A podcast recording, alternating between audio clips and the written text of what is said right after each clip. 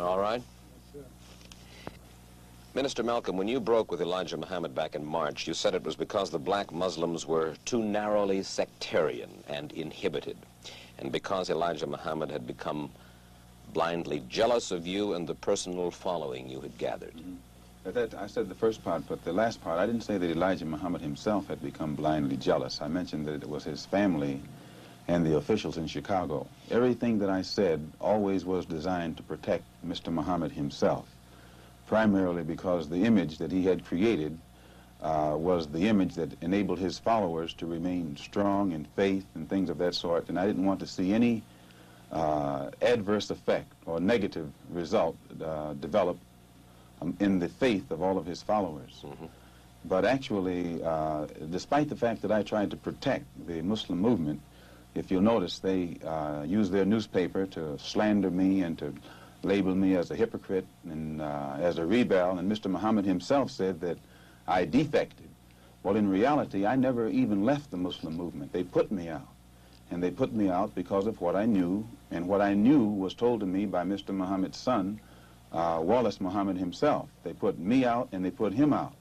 Well, now, first of all, let's find out what it is that Wallace Muhammad, Elijah Muhammad's son, told you. Well, uh, number one, if you notice, the, the stick that I always used in presenting, representing, and defending the Muslim movement was the fact that it had the ability, ability to reform the morals of the so-called Negro community. It eliminated drug addiction, alcoholism, uh, fornication, adultery, loose sex, sexual behavior, which meant that uh, it eliminated bastard babies, illegitimate children. Well, as long as I knew that this was what it represented and it gave me a strong stick, I could represent it and defend it. But uh, we had a law which uh, meant, which means, which was that uh, whenever any uh, Muslim became involved in any kind of sexual relationship with someone to whom they weren't married, that person would be brought before the Muslim community, humiliated, and then isolated for from one to five years. This was our law. Well, uh, in 1954, a teenage sister left Detroit and became one of Mr. Muhammad's personal secretaries. And uh, there in the Chicago office, she became pregnant after being there for a year. And uh, she was brought before the Muslim community and humiliated and isolated.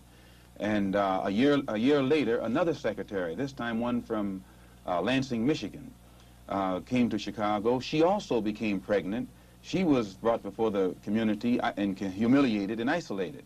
And because the other person was never brought forth during this court session, it was uh, concluded by all of Mr. Muhammad's followers that it was a non-Muslim who was the other party.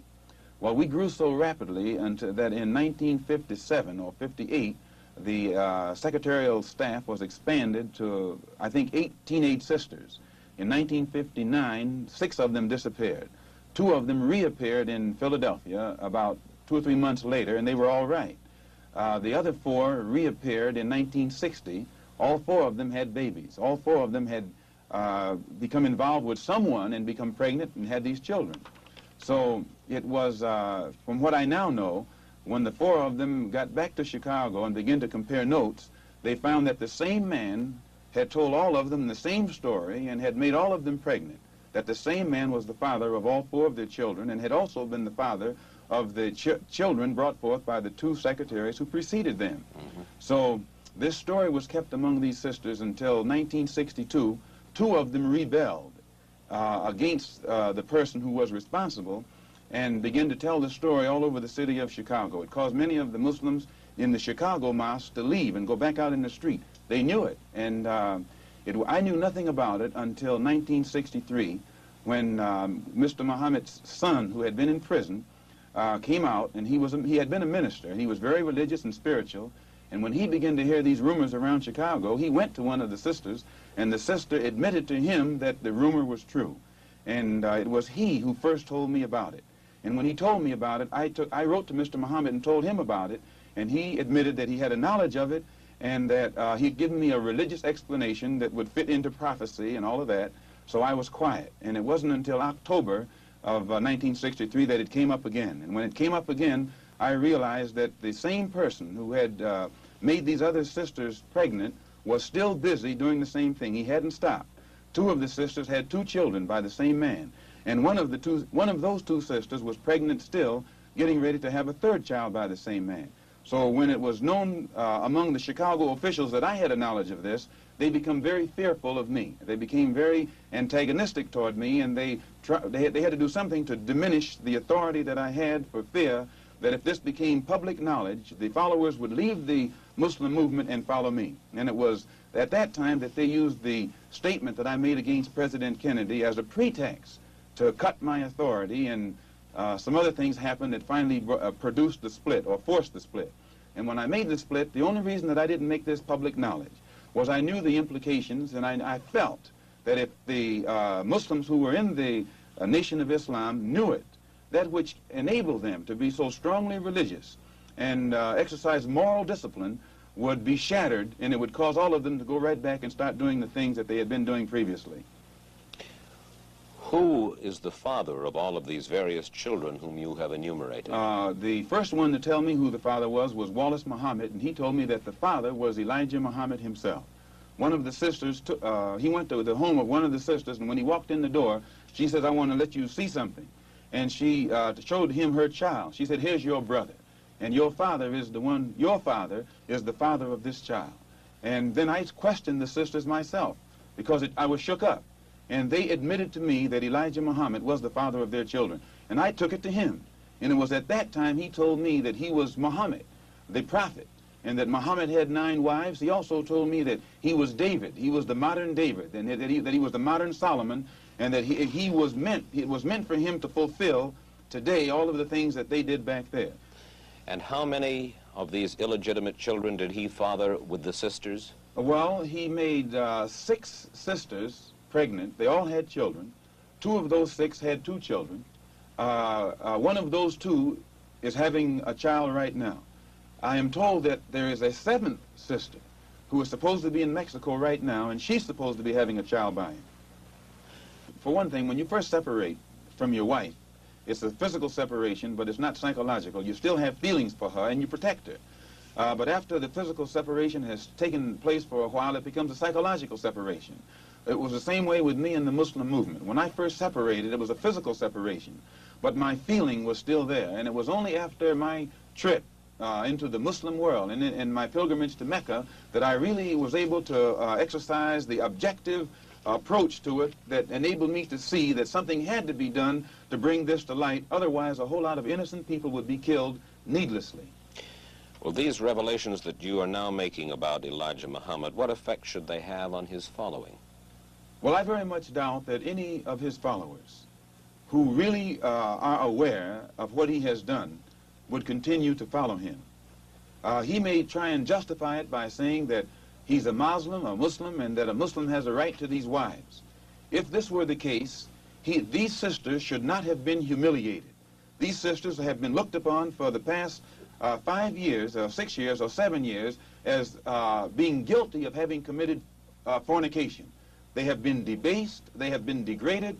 I have heard he, I have heard him himself refer to them as having disgraced him.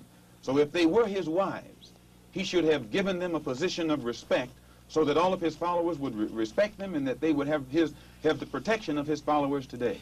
Well, do you feel that you then perhaps now should take over the leadership of the black Muslims? No, I have no desire to take over the leadership of the black Muslims, and I have never had that desire. But I do have this desire. I have a desire to see the Afro-American in this country get the human rights that are his due. I believe that the Islam religion is the best religion for our people because it creates unity and it gives one uh, uh, dignity and, and uh, racial confidence and all of these things that are necessary to make a complete human being. Are you not perhaps afraid of what might happen to you as a result of making these revelations? Oh, yes. I probably am a dead man already. What but, do you mean? Uh, well, uh, when, you know, when you understand the makeup of the Muslim movement and the psychology of the Muslim movement, as long as uh, any, if I, I myself, in, by having confidence in the leader of the Muslim movement, if someone came to me and I had no knowledge whatsoever of what had taken place, and they told me what I'm saying, I would kill them myself. The only thing that would prevent me from killing someone who made a statement like this, they would have to be able to let me know that it's true. Now, if anyone had come to me other than Mr. Muhammad's son, I never would have believed it, even enough to look into it. But I had been around him so closely, I had seen indications of its, of its, uh, of the reality of it, but my religious sincerity made me block it out of my mind. Have you received threats on your life? Oh, yes. Uh, I first received threats on my life in December. Uh, rather, no, yes, in December. No, not in December, in January. When, I, uh, when it first became known that I had uh, came back to come back to New York and told the captain of the fruit in New York, who was my right-hand man formerly, and also the secretary of the New York Mosque and the minister in Boston, when it became known that I had told them, uh, then uh, an effort was made to shut me up. One brother uh, encouraged to go out to my house and shut me up. And uh, it, fortunately, it was a brother who was well capable of doing so, but it was a brother who was highly uh, intelligent. He was academically equipped to think for himself. And what he was told to do didn't add up. And fortunately, he was the one who put out a feeler to me to find out what was wrong. And I opened his eyes. And then he opened the eyes of the same crew whose job it is to do this kind of work. You mean he was going to kill you? Oh, yes. Uh, one of them was, uh, an attempt was made to get one of them to wire my car with an explosive. That one is with me right now. Well, Well, fortunately, while I was among the Muslims, I, I never uh, lived beyond my means, and I have learned how to live within means. And I still have the clothes that I uh, that was provided for me at that time. I'm in the house that was provided for me, although we're in a court battle. They're trying to get it back. And I have made this statement to them concerning the house that they could have it.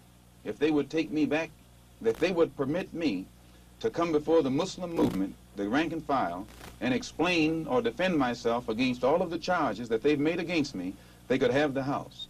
But uh, they are going contrary to their own laws by standing up in the mosque and indicting me, but never giving me a chance to defend myself. And they say that no one can judge me but Mr. Muhammad. In this case, Mr. Muhammad can't sit as judge because he's involved in the case. Elijah Muhammad says of the Muslims, we carry no arms, and we do not seek to win victory with arms. We do nothing to others that we would not have done unto us. The uh, two brothers were sent after me with revolvers by Joseph, the captain of the fruit in New York. They were armed. When, uh, when a Muslim is attacked, and you'll find this to be the pattern, when the Muslims were attacked in uh, Monroe, uh, Louisiana, uh, Elijah Muhammad gave no signal to anybody across the nation to come to the defense of their brothers. When our brothers were attacked in Los Angeles, again, Elijah Muhammad gave no signal to anybody to come to the defense of those brothers. Never have the Muslims anywhere in the country gotten any kind of instruction from the national office or headquarters on how to defend themselves when they are attacked by outsiders. The only times the Muslims have ever been given any instructions to commit violence is when, is when that violence is directed against a fellow Muslim. His followers are violent against Negroes. Against Negroes? Yes, his, his, his followers will go out and attack another Negro, like they will attack me. Or they will, or they will uh, brutalize a fellow Muslim who breaks the law. But you don't find those same followers going out and becoming involved in the Negro struggle in any way whatso in whatsoever. Now, the violence that he accuses me of is my uh, uh, tendency to want to participate in the struggle of the Negro at all levels. This is what he calls violence. One question before we go further with that. Has Wallace Muhammad left the black Muslims? Wallace Muhammad was put out of the uh, Muslim movement right along with me. As far as you are concerned, you will accept the fealty, if you will, of any Negro anywhere under any conditions. Uh, you have to de define fealty. Well, you won't want them to give you their loyalty. Not me, their loyalty. I'm not seeking for the loyalty of any Negro, but I am seeking that Negroes, for Negroes to learn how to be loyal to themselves. And when the Negro learns how to be loyal to himself, our problem is pretty well solved. Do you feel that, that your message, uh, uh, apparent message of love that you brought back from Islam is, is the real reason they're after you because you're not hating as hard as they want you to? Well, I never did hate anybody hard. Uh, but I but I do know that when I wrote that letter saying that there were white people in Mecca, it shook up a lot of Muslims because most of the Muslims who follow Mr. Muhammad absolutely believed that it was impossible, physically impossible. I should say divinely impossible, for a white person to go to Mecca. Uh, and my trip there uh, shattered that image or that misconcept. Anyone call you directly, Malcolm? I've been receiving calls ever since I left the Black Muslim movement. And what, what sort of calls, Malcolm? You're disenchanted in view of the fact that these men who were your brothers are making threats against your life? No, because actually it's not their fault.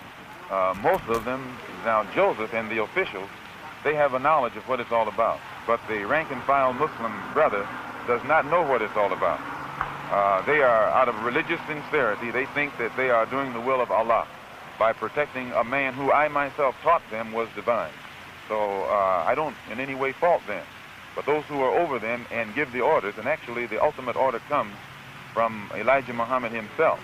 As long as I represented the black Muslim movement as a, uh, an example of morality, unity, and militancy, as long as I could do that, I represented it. It was when I realized that it could not be represented as that that I came on and started working among the non-Muslim uh, Negroes, as I announced in, in uh, January. And I had no intention, or rather March, and I had no intention of ever even speaking on this. Had they left me alone, you still wouldn't know what really took place. Why are they threatening your life? Well, uh, primarily because they're afraid that I will tell the real reason that they've been, that I'm out of the black Muslim movement, which I never told. I kept to myself. But the real, real reason is that Elijah Muhammad, the head of the movement, is the father of eight children by six different teenage girls, different, uh, six different teenage girls who were his private personal secretary. The one who first made me aware of this was Wallace Muhammad, Mr. Muhammad's son. And I had uh, stated in a newspaper article about an effort to take my life back in January, and at that time the Muslims denied it. In fact, they tried to make it appear to my brother that I was insane. But on a program in Chicago called Hotline, that's moder moderated by Wesley South, John Ali, the national secretary, admitted, uh, I think it was Wednesday or Thursday, one of these days last week, that they absolutely were going to kill me. What get out of will you take to protect yourself from this threat? I take no steps. I have a rifle. If anybody comes to my house without a good reason, I, I intend to try and use it, uh, and that's all view of these threats, are. are you concerned about your own life right now? No, I don't worry. I tell you, I'm a man who believed that I died 20 years ago. And I live like a man who is dead already. I have no fear whatsoever of anybody or anything. This is Leon Ameer, who was Cassius Clay's secretary, whom they beat unmercifully up in Boston. I was attacked by them uh, in Boston on December the 25th uh, uh, in, the, in the lobby, uh, the, the, hotel lobby of the Sherry Biltmore Hotel. And uh, um, they're still after me. And it was he who heard Elijah Muhammad Jr. come to New York when Elijah Muhammad was at the Armory in June of last year. Junior stood up and told the fruit, many of whom are here now also, that I should have been killed, that my tongue should have been put in an envelope and sent back to Chicago by now. And then Clarence, the captain from Boston, and uh, John, the captain from Springfield, came to New York to assassinate me and came to him to get a silencer and couldn't get it. So the, the police know this. It's not something that's new. They just wait until the job is done and then they step in. You mean he was going to kill you? I wanted you to know that my house was bombed. It was bombed by the black Muslim movement upon the orders of Elijah Muhammad. Now they had come around to, they had planned to do it from the front and the back so that I couldn't get out. They had, they, they covered the front completely, the front door. Then they had come to the back, but instead of getting in directly in back of the house and throwing it this way, they stood at a 45 degree angle and tossed it at the window so it, it glanced and went on to the ground. I don't know if I woke my husband up or he woke me up, but I remember him pushing me out of the bedroom door and I, I looked to my right and I saw all of the fire. And the fire hit the window, and it woke up my second oldest baby. Uh, and then it, but the fire burned on the outside of the house. But had that fire, had that one gone through that window, it would have fallen on a six-year-old girl, a four-year-old girl, and a two-year-old girl. And I'm going to tell you, if it had done it, I'd taken my rifle and gone after anybody in sight. I would not wait. The police know the criminal operation of the black Muslim movement because they have thoroughly infiltrated it. That's what I said. The Muslims claim I bombed my house. And if anybody can find where I bombed my house, they can put a rifle bullet through my head. It was my children and my own life and my wife's life that was at stake. You know what the degree, what temperature was? It was about 15 or 20. I stood in my underwear, bare feet, in the middle of my driveway with a gun in my hand for 45 minutes, waiting for the police or waiting for the fire department to come. If I want to put on a show, I can find a better way than that to put it on. And if you attack me, that's one thing. I know what to do when you start attacking me. But when you attack sleeping babies while you are lower than a guy. There has been much written and said about your departure from the Black Muslim Organization. Uh, could you tell us exactly why you did leave the organization? Well, the exact re- I didn't leave, number one. I was put out, uh, no matter, and since there was no justification for them putting me out, they had to make it appear to the public that I left of my own volition. But it was in February of 1963 that Wallace Muhammad, one of the sons of Elijah Muhammad, pointed out to me that his father had a very serious moral problem, which he had uh, kept a careful secret up to that point. But that uh, when, when uh, I heard about it, I went directly to Elijah Muhammad. We discussed it. He explained it. He even admitted it to me, as well as to his uh, some of his other children. He discussed it with his other children. But uh, when and when he gave me his uh, religious interpretation or explanation of it, I accepted it. But about five months went by, and Wallace pulled me aside again and told me that his father hadn't changed. He was still involved in the same thing, and he was getting worse rather than better. And I think it had a, a serious effect upon me, subconsciously, if not consciously. Personally ordered attacks upon you? Oh, yes. In uh, uh, Cassius Clay, the brother that used to be the secretary to Cassius, uh, or as he, as Elijah Muhammad now calls him, Muhammad Ali Clay, uh, was beaten in Boston recently, and this brother was a captain. He was one of the karate experts who taught karate on, on the entire East Coast, Eastern region, and he was in the inner circle.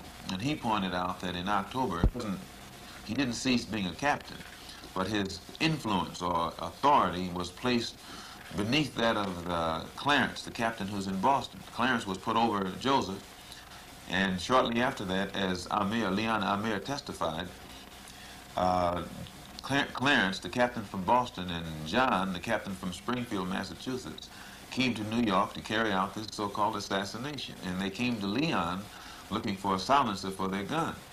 Well, see, I understand all of it, but they, and they parked uh, half a block from my house here in the home of Alvin, who's also one of Elijah Muhammad's uh, men, looking for a chance when they could, you know, make their move. But thanks to Allah, they didn't get a chance.